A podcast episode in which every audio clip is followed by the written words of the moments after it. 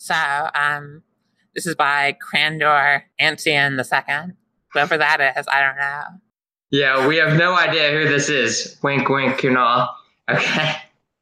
All right. Uh, so what we're gonna do here is we're gonna read through this uh, this essay entitled "Where Feminism Went Wrong" and uh, point out all the logical fallacies and all the factual errors and all the other problems with it because there really are a lot of fucking problems here. All right. So let me read the first paragraph. As far as modern progressive movements go, there is, it's actually there are, I don't want to spell, uh, there are uh, very few as complex, confusing, and vague as modern feminism. In comparison, old school feminism, which aimed to give women the right to vote and the right to work the same jobs as men, modern feminism is fighting for things many consider to be non issues, such as dress codes, rape culture, and the fictitious patriarchy. So the question remains where did it all go wrong?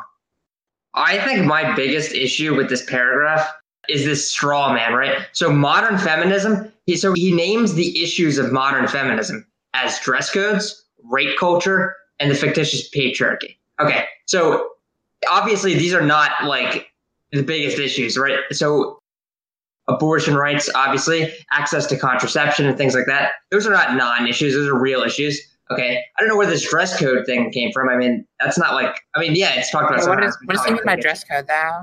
I don't know. He goes into like, that later. Does he mean dress code in the sense that, like, because the problem is ultimately that he's forgetting is that feminists, some feminists are fighting for, they want women to feel less pressured to engage in certain dress codes, and some women want then be more freedom to engage in a dress code without being judged. Yeah, I don't know what he's talking about. But also, it's like modern feminism today also fights for equal pay for equal work, uh, paid family leave, and other things. Like, okay, you may disagree with some of these issues, but they're not non-issues, right? A lot of the issues that feminists are fighting for, like, they are real things that are going on. Also, rape. I mean, rape is like happening every day all over the world. How is that? How is rape a non-issue? That's just like that's stupid. Uh, the fictitious patriarchy. I mean, okay, we can have a debate about this, but to, to just go out and say that it's completely fictitious, well, that's not true. And that's completely, nobody who's intelligent denies that. People who criticize um, the feminist take on patriarchy, the only reason the, the criticism is, is that patriarchy is not necessarily bad. Nobody says the patriarchy doesn't exist. Yeah. Yeah, exactly. Because anybody like who has studied any history or anthropology realizes that capitalism itself was founded you know, based on patriarchy, right? This idea that men wanted to pass down their property to their own children, to their genetic children. And as a result, they kept their women at home and kept a close eye on their wives to make sure they weren't sleeping with other men. Well, not so capitalism, this, but just like yeah, but private property. But private property is the foundation of capitalism. So really, private property, which I mean, led to the creation of capitalism, you know the Marxists are right in their um, observation of kind of like how capitalism started and kind of all the different problems that we have in capitalism. Like the very, yeah. like you know, what I'm saying, like the idea of like how patriarchy started, how all these developments started because of the invention of private property and all the effects that it had. Sure. I mean, of course, they're 100 percent right about all those things. Um, yeah, I, mean, this, is, this is well studied. I mean, this is well studied. Like this goes, this is the Neolithic revolution, right? The start of agriculture, where people had their own farms and they wanted to pass them down to you know their own genetic children, and that you know that ha- has completely to do with private property and and uh, and patriarchy. But yeah, I keep going. Exactly. Um, this issue on rape culture, though, like I feel like this is over exaggerated on both sides, really. It's just because it's a very hard crime to try. And yeah, I completely agree with you. Uh, obviously, like in in court, rape can be a tough uh, uh crime to try. But what Kunal seems to be doing here is he, you know, he by using rape culture without qualifying it, without specifying, he seems to be almost like just denying that like rape is a problem or something like that. I, am not even I'm not even sure what he's doing exactly. All right, so I'm gonna move on to the next paragraph. Before getting into that, let's first discuss the issues listed above and why I classified them as non-issues. Dress codes, such as schools enforcing no short shorts, apply to both men and women equally. Just because women are more likely to wear short shorts on their own doesn't mean that it is sexist. Likewise, men are more likely to go shirtless, yet no one claims that dress code requiring shirts is oppressive to men. As far as rape culture goes, we clearly have a problem with rape that we need to address. However, feminists don't advocate for realistic measures to prevent it. As a society, we give women advice on how to prevent rape, such as nail polish uh, that can detect date rape drugs, but modern feminists will criticize that nail polish because it's victim blaming. Rather than coming up with solutions to fix the problem, most feminists just say, teach men not to rape. Uh, that is the equivalent of rather uh, than telling people to lock your car doors in the inner city, telling people to just not steal. With every other crime, we teach people how to prevent it. But feminists don't want to teach women how to avoid being raped, which actually will put more women at risk of it. Lastly is the word you will hear all the time patriarchy. Yes, as a whole, there are more men in a position of power. No, that doesn't mean there's a patriarchy going on. And modern feminists just use that as a buzzword to attract more women to the movement. First of all, this entire idea that like feminists aren't promoting realistic measures to prevent rape is retarded. It's absurd like, because I mean, just look at college campuses, right? Like that. This is the first thing that popped into my mind. Like on every college campus, there's like a service now, like walk women home at night. That's you know heavily supported by women and by feminists. Like, of course, feminists support realistic they measures. They have self defense classes. I'm yeah. pretty sure this, this nail polish was created by feminists. The problem with me is, I guess, like some people, like for example, the people like to cherry pick through like feminism. For example, let's say somebody says, "Oh, teach men not to rape." I mean, yes, it's a valid response. Most people even say that aren't necessarily saying that, of course, we're not going to like do other measures, but I think their entire point is that like, like, okay, so I was um, reading this thing about um, like women and their experiences back in the 1950s, where, for example, they'll be hanging out with their boyfriend and their boyfriend, they'll be like kind of getting like sexual or something like that, or even like before that, like kind of like back in the day and their boyfriend would kind of do something that would like rape them, for example. They'd kind of force them into doing something they didn't want.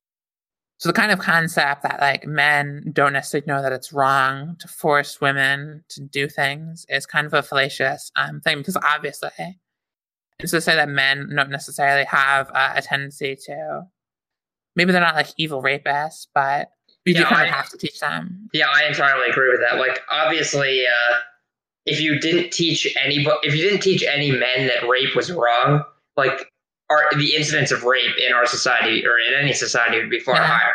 Because like yeah, like a lot of men will will like yeah, I agree they wouldn't be evil, evil rapists. Like they wouldn't be maliciously trying to rape women, but they might, you know, get really, you know, horny or whatever and like, you know, do it at like a party or some shit. Like yeah, that would just like, Yeah, of course teaching men that rape is wrong, that, that's effective to it to an extent. Now, but he keeps he's like straw manning like just over and over again, and he's just like yeah, cherry picking and shit. Because like maybe one random feminist uh, said that nail polish is victim blaming. I'm not even sure. I'll have to Google that. Yeah, I'm Most pretty sure like literally feminists, the vast majority of feminists would support you know preventive measures such as that.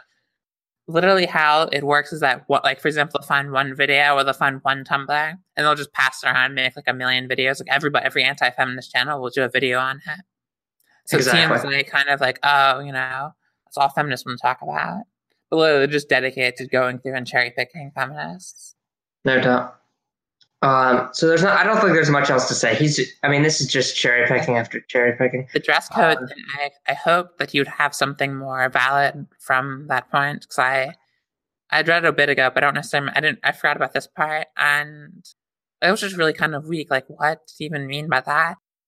He didn't really yeah. cite any like actual problem they had with that. Yeah, I'm not. I'm not sure what he what he's going for with the dress code thing, but the one thing I will say is that like uh, like just hypothetically, let's say somebody like uh, burns their skin like really badly, right? Uh, eat like very easily when they go outside. But like a school has like long sleeve shirt policy for some random reason, right? Well, like you have to make like an exception for that because like people have like different body types, so they're gonna wear like different kinds of clothes. You know what I mean? So, like this kid yeah. who burns real easily might want to wear a long sleeve shirt when he goes outside, right? Like it's not that big of a deal. So like women have like different body types than men. So like you know, they might want to wear more revealing clothing just to like stay like cool during the, the summer or some shit. I don't see what the big deal is. Yeah, he doesn't really kind of cite like the other things where he kind of says like, okay, like here's the actual problem they have. Where he just says kind of like some people kind of have a problem with short shorts, but I don't really understand what he's like implying. Where's the actual like incident of problem here? Yeah. Like, where is it a violation of feminism to kind of have a policy against short shorts? Who is yeah. advocating for short shorts? I have no idea where the, these these opinions are coming from. And, and why does Kunal want to ban short shorts? He seems like he's fine with those kinds of bans. Like, I mean, we could just have a debate about that. I even relate to feminism. Uh, it's like, why do you, why do you not want short shorts? Like, you, you hate legs? Are you not a leg man? Are you more of a breast man instead of a leg man? uh, but anyway, so yeah, he's just completely cherry picking here, especially with the nail polish bullshit, because most feminists, including like myself and you, and I'm sure pretty much every other feminist except for one on Tumblr, uh, is fine with nail polish uh, that prevents rape. Uh, but anyway, all right, let's go on to the next paragraph because this is all just so silly. All right. I love this. This is a great start. Oh yeah, this is gonna be a fun paragraph. Okay. I'm gonna try not to laugh too much. All right. Does that mean there are no issues facing women today? Absolutely not. Right off the bat, uh, you can think of the way women are treated in Middle Eastern countries. In Saudi Arabia, women just recently got the right to drive. Still, they're required to be covered completely up in public. Uh, even in our own country, sexism still exists. Country pop singer Taylor Swift, all right, it's, it's hard not to laugh, uh, gets constant backlash for writing songs about her boyfriends but when male singers such as Ed Sheeran or Bruno Mars do the exact same thing, they don't get criticized. Furthermore, women's roles in society have drastically improved, but there is still a long ways to go. The objectification of women is still prevalent in our society. okay, this is going to be funny. I can't. This is too funny. I got to laugh a little bit. All right. Yes, yeah, sometimes men are objectified as well, but it's not to the same extent. In rap music in particular, women are commonly referred to as bitch, uh, meaning the sole purpose of satisfying a man's sexual desires. Uh, considering that the word bitch, female dog, was made up to oppress women by reducing them to the status of an animal, uh, is still acceptable in society today as proof that ses- uh, sexism exists. The word bitch was made up to oppress women, just like the, the N word was made up to oppress black people. But for some reason, the former is acceptable and the latter is racist. Anyway, given that anyway, given that feminism is about improving roles for women in society, there's clearly a need for a movement. But why don't modern feminists want to talk about the real issues here? Many of you already know the answer, and it starts with an I intersectionality. for some wait, reason. He, yeah. he wrote it out I N T E R S E C T I O N A L I T Y. Yes, I don't know why. I N T E R S E C T E I O N A L I T Y. Yeah, I don't know. I did that. I think he's just trying to emphasize how much he hates intersectionality. okay. Uh, for some reason, feminism has been mixed with other liberal movements. If you don't believe me, just check out the Women's March. They are protesting things like immigration, police brutality, trans rights, and more. Uh, none of these uh, have to have anything to do with women. Yet feminists will use their march which is supposed to be advocating for women's rights to address other issues. Why is it even called the Women's March?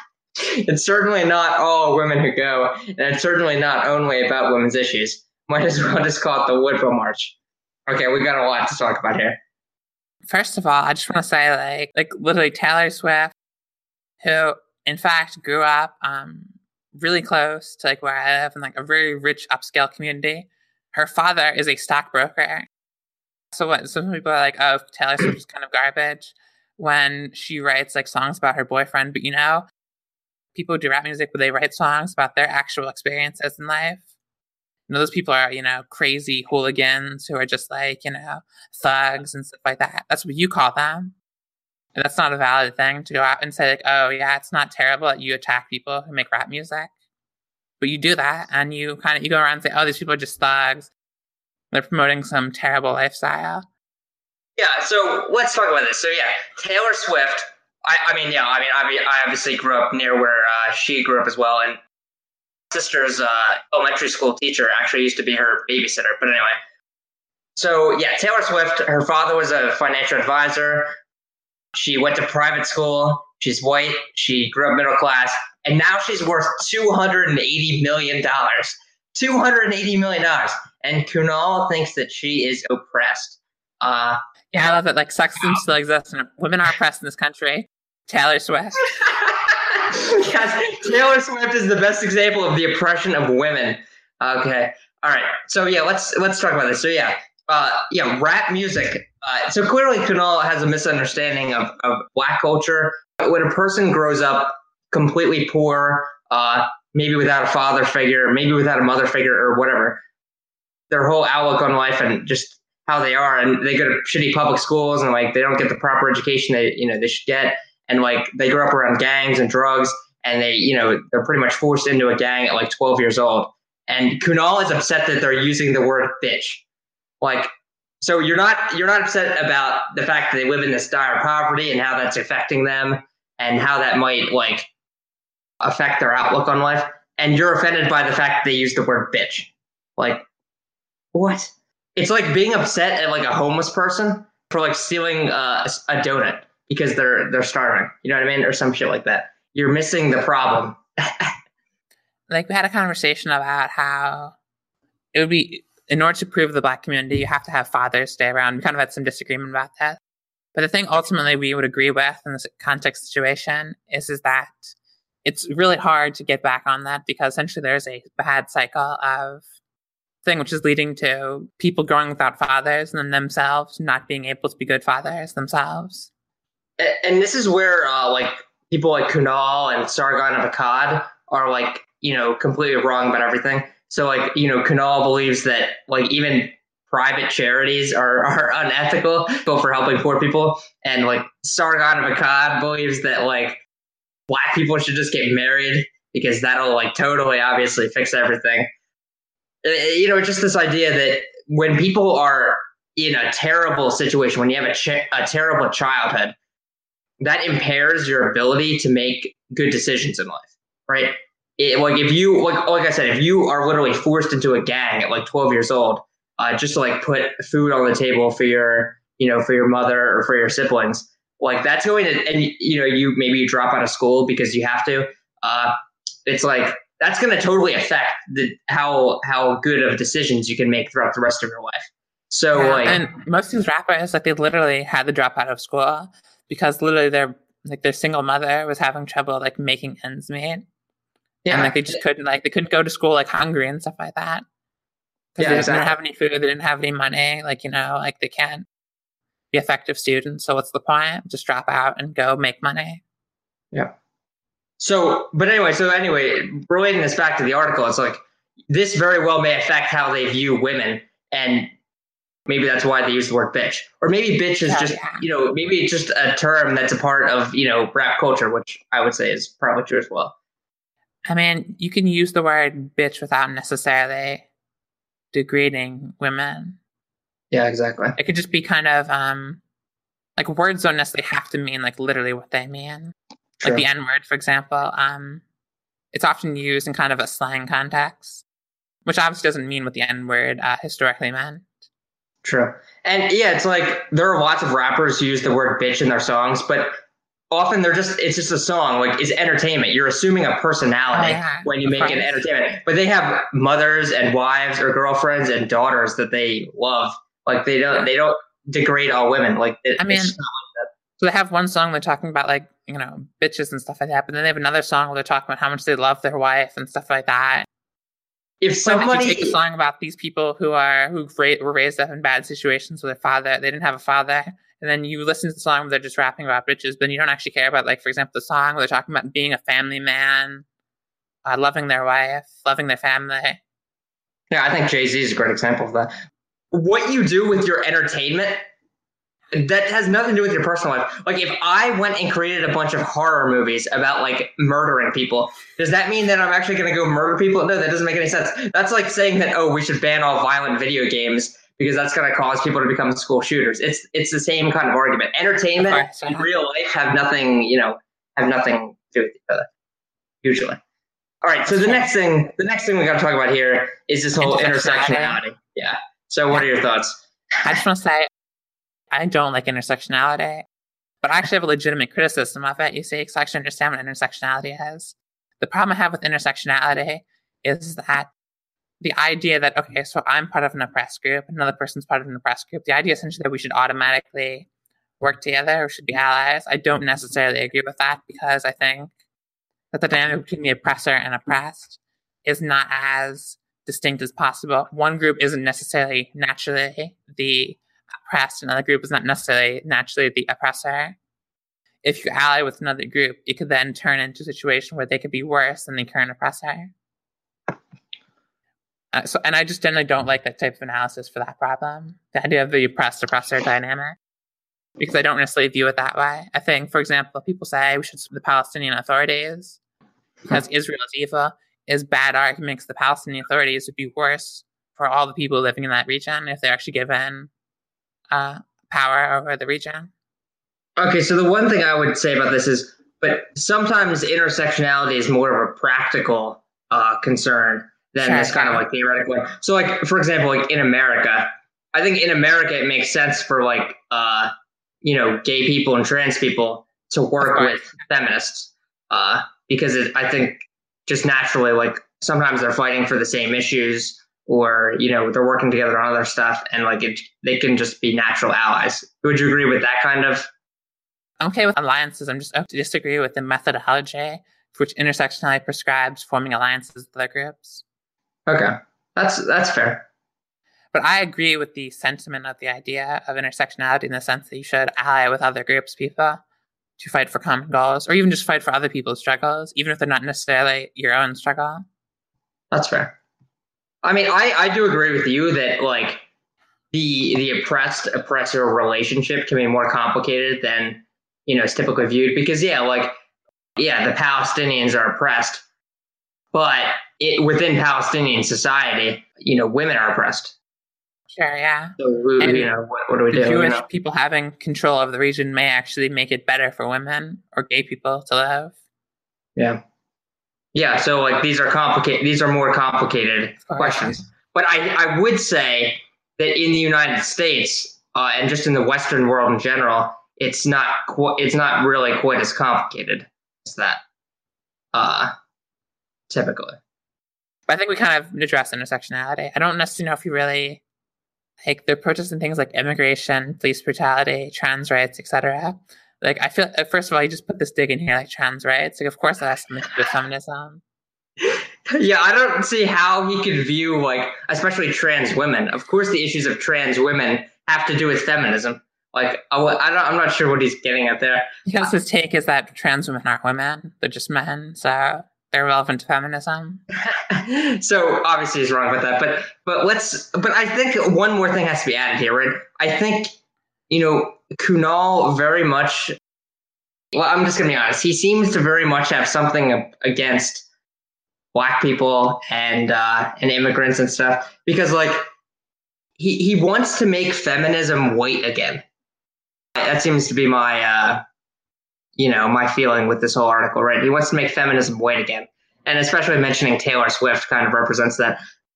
You know, because he just like mentions, oh, uh, police brutality, you know, as uh, as something to do with intersectionality and nothing to do with feminism. Well, you know, black women, uh, you know, their uh, their pay is far less than white women. You know, as a percentage of uh, of a white man's pay, it's you know, it's like forty four cents on the dollar or some shit like that of course, black women are affected when, uh, you know, when Actually, there's police brutality. When, like, when just, your father, yeah. when your father is locked up, uh, or your father is is killed by a police officer, like, of course, it has effect on women.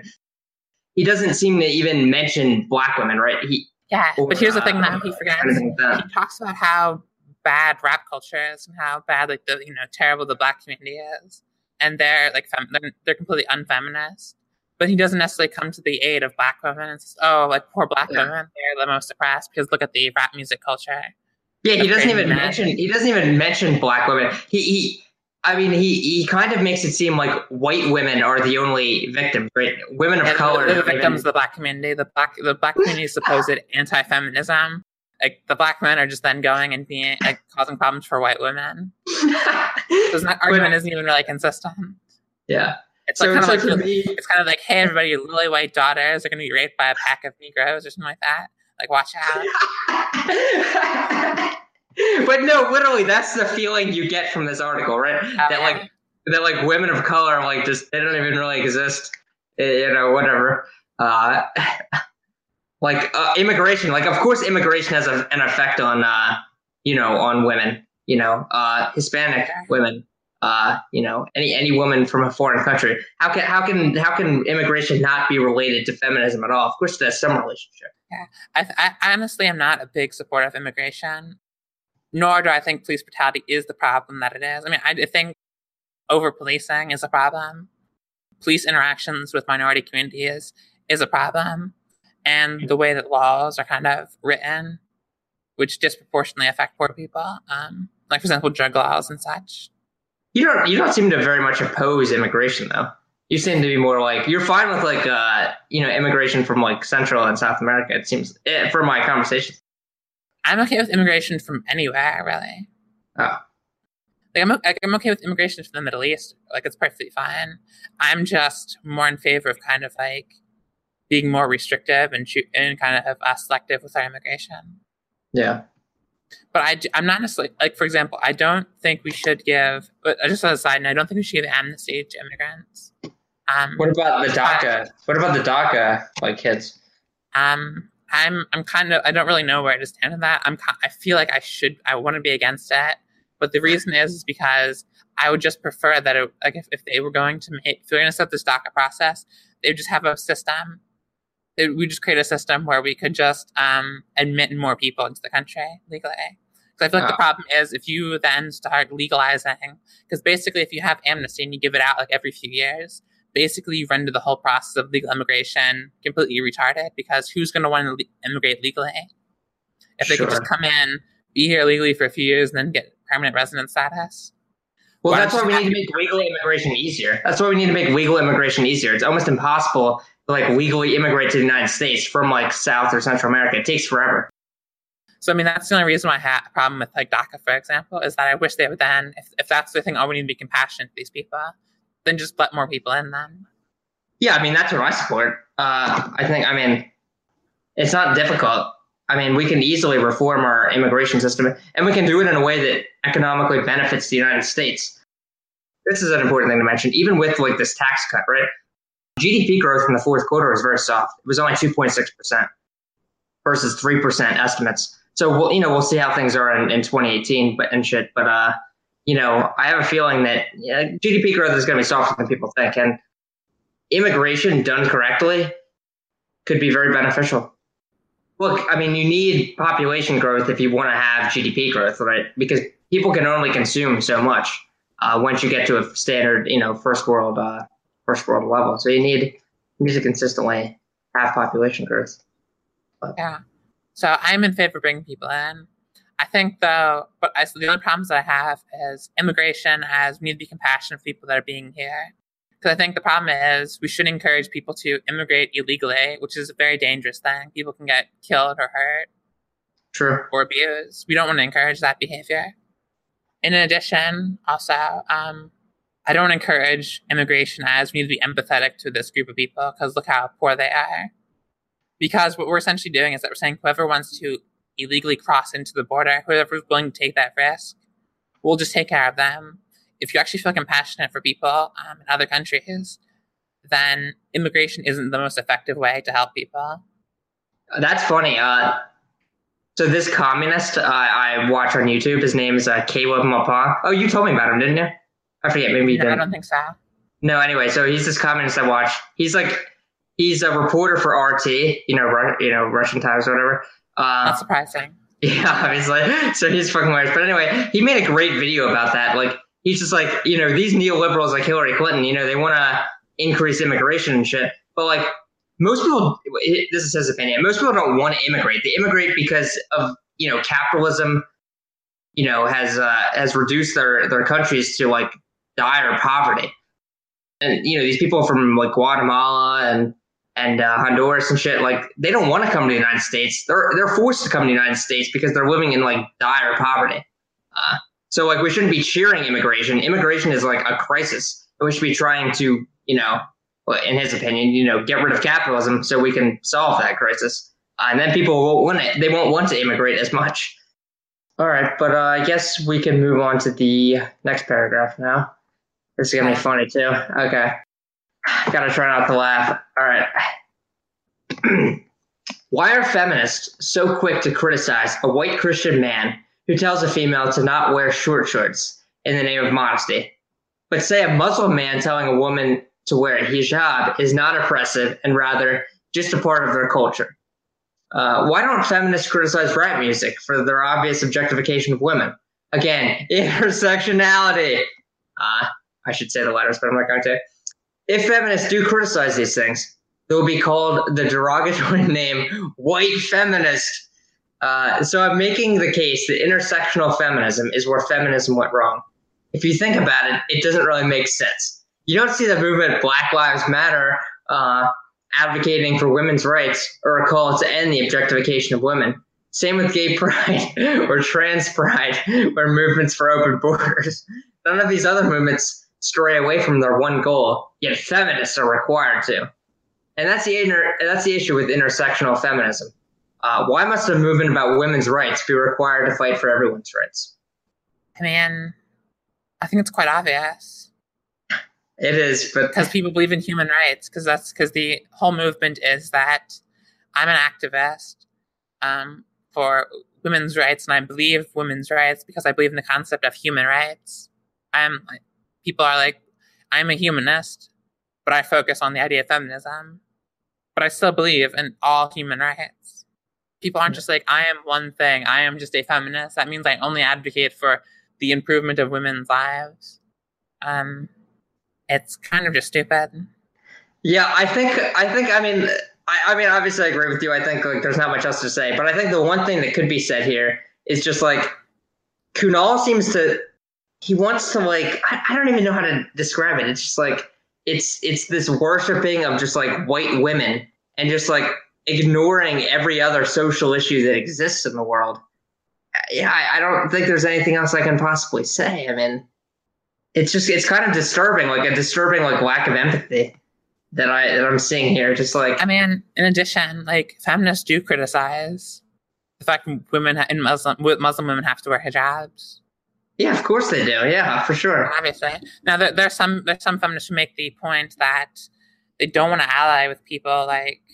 I mean, I understand their point. I, I disagree with them um, a little bit, actually quite a bit, um, because they don't want to ally with people like um, what's her name? The um the the really famous like ex Muslim. Oh yeah, Ayaan Hirsi Ali. Ayaan Hirsi. Yeah, Ayaan Hirsi They don't want to ally with on Ayaan Hirsi because they view her as an anti-Muslim bigot. Yeah. I mean, I don't really agree with that. I don't think I don't really agree with that either. Okay. But at least their, their, point, ultimately, their point when they say, uh, "I don't want to criticize women for wearing hijabs," is that they don't want to uh, join in your movement because, like, for example, the problem ultimately is, is that you can be critical of Islam, which me and you are both. We don't really like Islam. We think it's you know a serious problem um, in terms of like who is doing a lot of the oppression um, of like women and stuff like that. But the problem ultimately is is that people then want to use this just to actually be like, I'm racist against Muslims. I said I don't agree with this. I think that it's stupid. Um, but a lot of people don't want to be involved with it because people are really racist against Muslims. Yeah, and I think also Kunal is oversimplifying again because, like, first of all, modern feminism is not like some monolithic movement, right? There are lots of different pieces here. There are lots of uh, there are lots of feminists who uh, you know who oppose Islam and oppose hijab, and then there are, like you said, there are others who who want to kind of like uh, more of an understanding with Islam because Muslims definitely do experience a lot of bigotry and hatred, and they don't want to they don't want to feed into that. But at the same time you know so you know they, they try to strike a balance. You know there are both sides to feminism and it's a healthy debate. I think it's a good debate that occurs within the feminist to be fair you know, um like inviting linda sarsour to the women's march was kind of a bit concerning.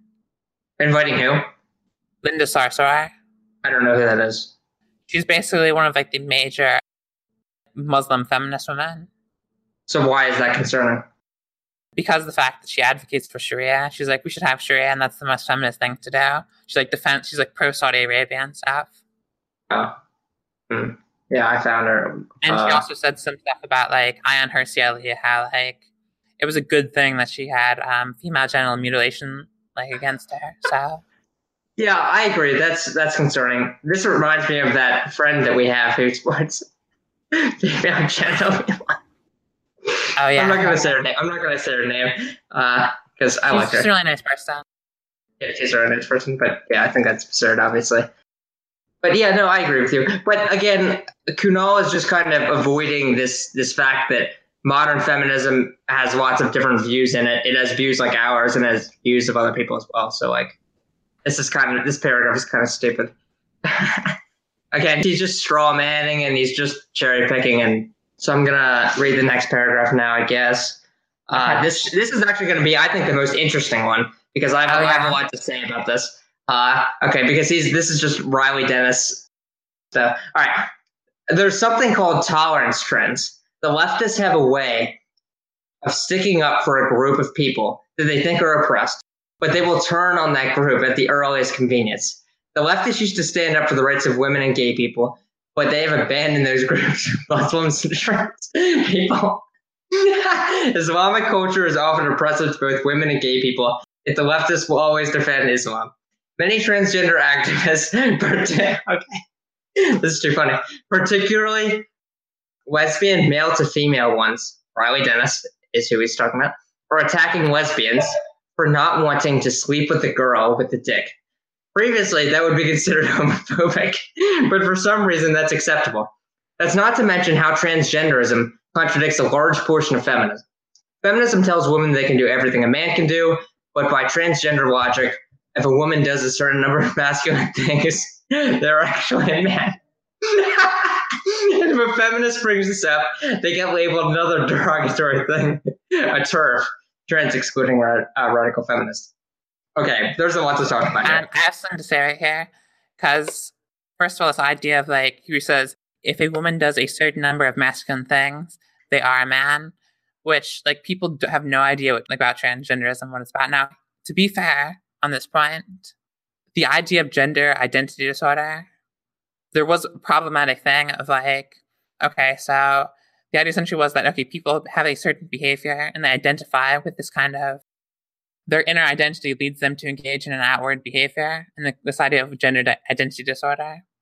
And that by doing, be attracting to more feminine things that then, um, can make you, there's, you could make that argument for that old diagnosis but they got rid of that because they realized, hey, there's actually problems with, and they create the idea of gender dysphoria. And so, actually, just want to read something conversation I had um, on Discord. Um, let's let's mm. analyze the phrase "women born women." It is used by TERFs. The argument goes like this: Trans women, even if they are women in an essential way, are not really women because they were raised and treated as males by society all their life in some ways, you could interpret being trans as more of an aspiration. It would make sense, this interpretation, since diagnostically they have moved away from classifying it as gender identity disorder. This is because to say it as your identity is a weak claim. I have a feeling, along with many other trans women, which is that uh, while society reads us and we often explain that we feel like women, the truth is we do not really feel like women. I think deep down it bothers us that we don't feel like women and the same more uh, accurate description of what it means to be trans. Hmm. That's rather an interesting way to put it. I don't totally disagree. And that tra- being transgender is not necessarily that you have an identity; it's that you are bothered. It's not necessarily that you think you are a woman, woman mm. necessarily. I think there is some component to that. Psychologists have identified that it's really a dysphoria in the sense that it's not that you are bothered by the fact you are living that you, you have a desire that you identify with another gender is that there's a psychological disturbance with living your current gender. But wait, first of all, do you believe that someone can be trans without any dysphoria at all? That's an interesting question. I really have no answer for that. And I'm not going to be like, hey, I think we should like let's do like a purity test of like because what does it mean to not have dysphoria? Um, That's a good question. I don't know. Yeah, it's kind of like people have really radical differences in dysphoria. Like people, like people literally just think, oh, being trans like this literal like monolithic thing where everybody has the same experiences. Everybody has this like strong desire and this strong identity that they are women and they want to get like a vagina. That isn't necessarily what trans about. Like, oh, I'm just going to go through this process. I'm going to basically hey, just be a woman in all this um, conventional standard way. Yeah. So, like, my personal opinion is like, I, I'm very conflicted on, on what it even is to be trans. And because I think gender and sex and whatnot are, are very complicated. Now, I think I think both gen- I think I think both gender and sex are basically social constructs. But but at the same time, I, I can kind of sympathize with the radical feminist view, although I disagree with their prescriptions. I can kind of sympathize with with their opinion that like perhaps a lot of trans people uh, imagine a society without gender, right? They say, imagine a society without gender. Okay. Perhaps like a lot of people who are trans wouldn't feel the need to transition because then they would be just accepted doing whatever they want. You know what I mean? But like in our gender binary society, trans people feel the need to transition. That's the only way to be like accepted. If you identify as either man or woman, that's the only way to be accepted in our society. Like I can kind of sympathize with that view, although I don't know if I agree with it. I don't agree with that. But I mean, so my my my um, I essentially I read um from an excerpt from conversation. The first thing I did was entertain the idea of women born women, the TERF concept of like why trans women can't be women. Mm-hmm. So I mean, there definitely is validity, and you can talk about that, and you can be like, okay, let's look at. But transgenderism doesn't uh, contradict a large portion of feminism. His entire idea of what it means to be transgender is retarded. And furthermore, I have actually I've had a conversation with him where I've explained to him why his concept of being transgender is just completely wrong. And nobody makes that argument, and that you're just going off of a layman's interpretation of what it means to be transgender, which well, is not actually conform. What is his argument? He just thinks it's about masculinity. Is that what he? Well, he's really saying if a woman does a certain number of masculine things, then they're actually a man. Wait, so he actually Kunal, Kunal actually believes that? no, he believes that's what he believes that is the transgender claim. He says, but, okay. but by transgender logic, if a woman does a certain number of masculine things, they are a man. Okay, so he basically uh, needs to read the Wikipedia article on tra- on what it means to be transgender because he obviously doesn't understand. I've explained to him you could make that interpretation based on some old opinions, but they have reformed it because they have found a better explanation, which is the psychological distress of not sure. being your gender.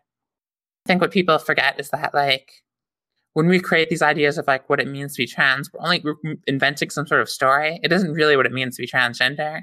We're just making up a story that people can understand. Even like psychologists who are sitting there who are doing like intense research, ultimately the research is just a story they construct out of the data. I agree with that 100%. I would say the same thing has to do with all, all experiences of gender we don't we really don't know how these things work we are just it's just we're just doing philosophy here just like you know thousands of years ago the ancient greeks would try to explain you know various phenomena philosophically uh, that's that's what we're doing with gender. I think that's i agree. I think that's an important point to make. We do not know how gender really works. We're just making up stories. I agree i think the data best supports the idea of gender dysphoria the gender dysphoria theory is the best that fits the data at this point. Like if you're going with a theory on how transgenderism works, that's the best and most consistent one. Now, some people may say it's not the it's not I'm 100% consistent because some people may say they don't feel dysphoria, but maybe they do. Maybe they just don't. Maybe they just think they don't. Essentially. Uh, yeah, I think that makes sense. It, I guess it depends how you define dysphoria. Of uh, course, yeah. Like, is it just an intense discomfort, or mild. I mean, like it really depends on how you define. Yeah, of course.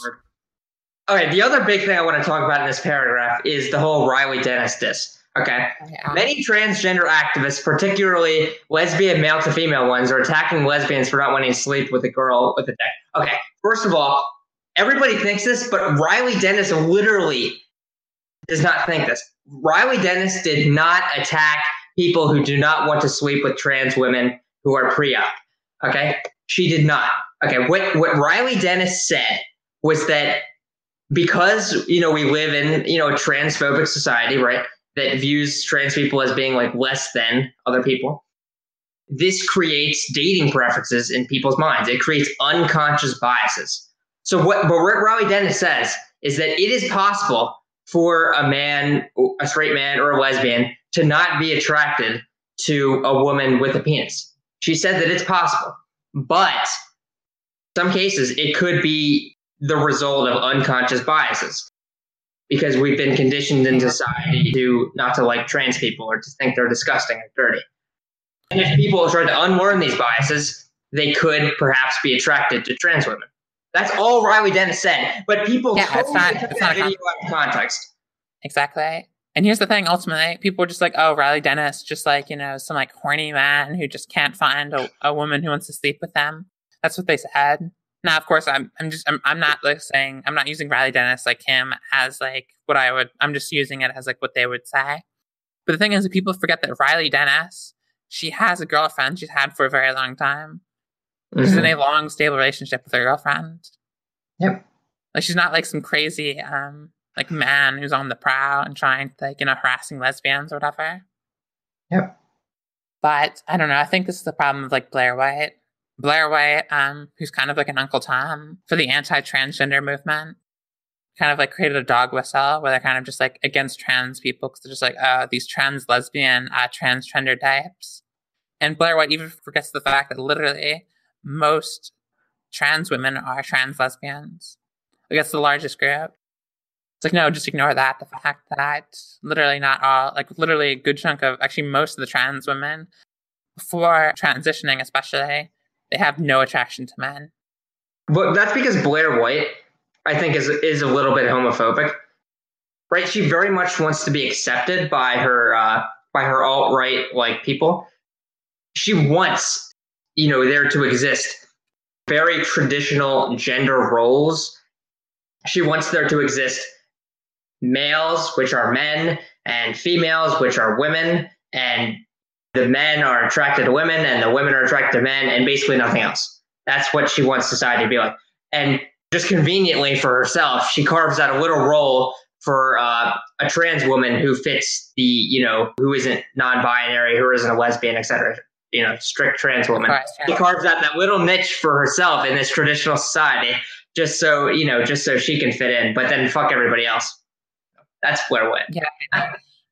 And she did a lot of harm. I remember um, when she made her Riley Dennis apology video, which was really stupid. And I remember um, a really savage comment from Theryn Meyer, who's like, who's like the best of both worlds because she's like red pilled and she's woke at the same time. because she's literally, she hangs out with contrapoints like best friends. Oh Um, yeah, but anyway, yeah. So she she made this savage tweet that was like, yeah, because like going after and creating a purity test for being transgender is totally an awesome thing to do. It's like there's nothing wrong with that. Going around harassing people who you think are not real transgender just out of some like stupid parody test. yeah, that is a good tweet. Yeah, that was I love that tweet. But anyway, um, I love remember- Theryn Meyers. uh, This is just an aside, but I love Theryn Meyer when she was debating with like roaming millennial and like uh and Lauren Southern and Nick Fuentes. So like Nick Fuentes is like the super like transphobic, like Christian conservative, like all right person. And there was this great debate, right? And like I they were. You watched that debate? Oh my Yeah, god, that was fucking great. That was I, that's probably my favorite YouTube debate like ever. I think. Yeah, she like literally freaked out. She's like, "You transphobic piece of shit." Anyway, so let's go on to the last paragraph here. All right. There are so many issues that women face all over the world, but due to intersectionality, feminists are only allowed to criticize white American Christian cultures. Uh, considering that those cultures are typically where women are the least oppressed, feminists are forced to fight the really small non issues that exist in those communities, such as the dress code. I still have faith in feminism. But if we want to actually improve society for women, we can't do it with the limitations that intersectionality puts on feminists. We need to criticize all cultures. We need to not be afraid to be labeled as a white feminist or a TERF. And then maybe, just maybe, feminism can be as productive as it used to be. Uh, yeah. Uh, the only thing that stood out to me here was this idea that like there's like no oppression in like Western cultures. except Uh, Taylor Swift and the black men who um, obviously interact with white women all the time. that's that's this is why we can't take Kunal seriously. It, it, like it, completely ignoring the plight of like poor women and like black women and Hispanic women and trans women and stuff. Like he completely ignores I mean, that. If you're not going to say that like women's lives are just awesome over here, or that being women has nothing to do with their oppression, and don't bring up fucking Taylor Swift. yes, but that's the worst thing. I would, ra- yeah, I would rather him say that there's no oppression at all and Taylor Swift is not oppressed, than for him to say that yeah, there's no oppression except for Taylor Swift. Because that's like that's the opposite of oppression. She like if you want to point to oppression, you point in the opposite direction of Taylor Swift. Like what the fuck? You're ignoring poor women who uh I, I mean, just are working minimum wage jobs, three minimum wage jobs to support their children. That you know, they can't get any family leave and they don't have health care. And Taylor Swift, she's more oppressed. oh my god. Like I could actually criticize, like effectively criticize a lot of feminist ideas, like intersectionality. Yeah, you could do it, but it would like Very easily. But paper, obviously, yeah. not, he's not. He's obviously not intelligent enough to do it, or or maybe he's just watching too much Roaming Millennial. Yeah, like this is an article that would come out of like a fifth grader who's just like watching uh, anti SJW YouTubers all.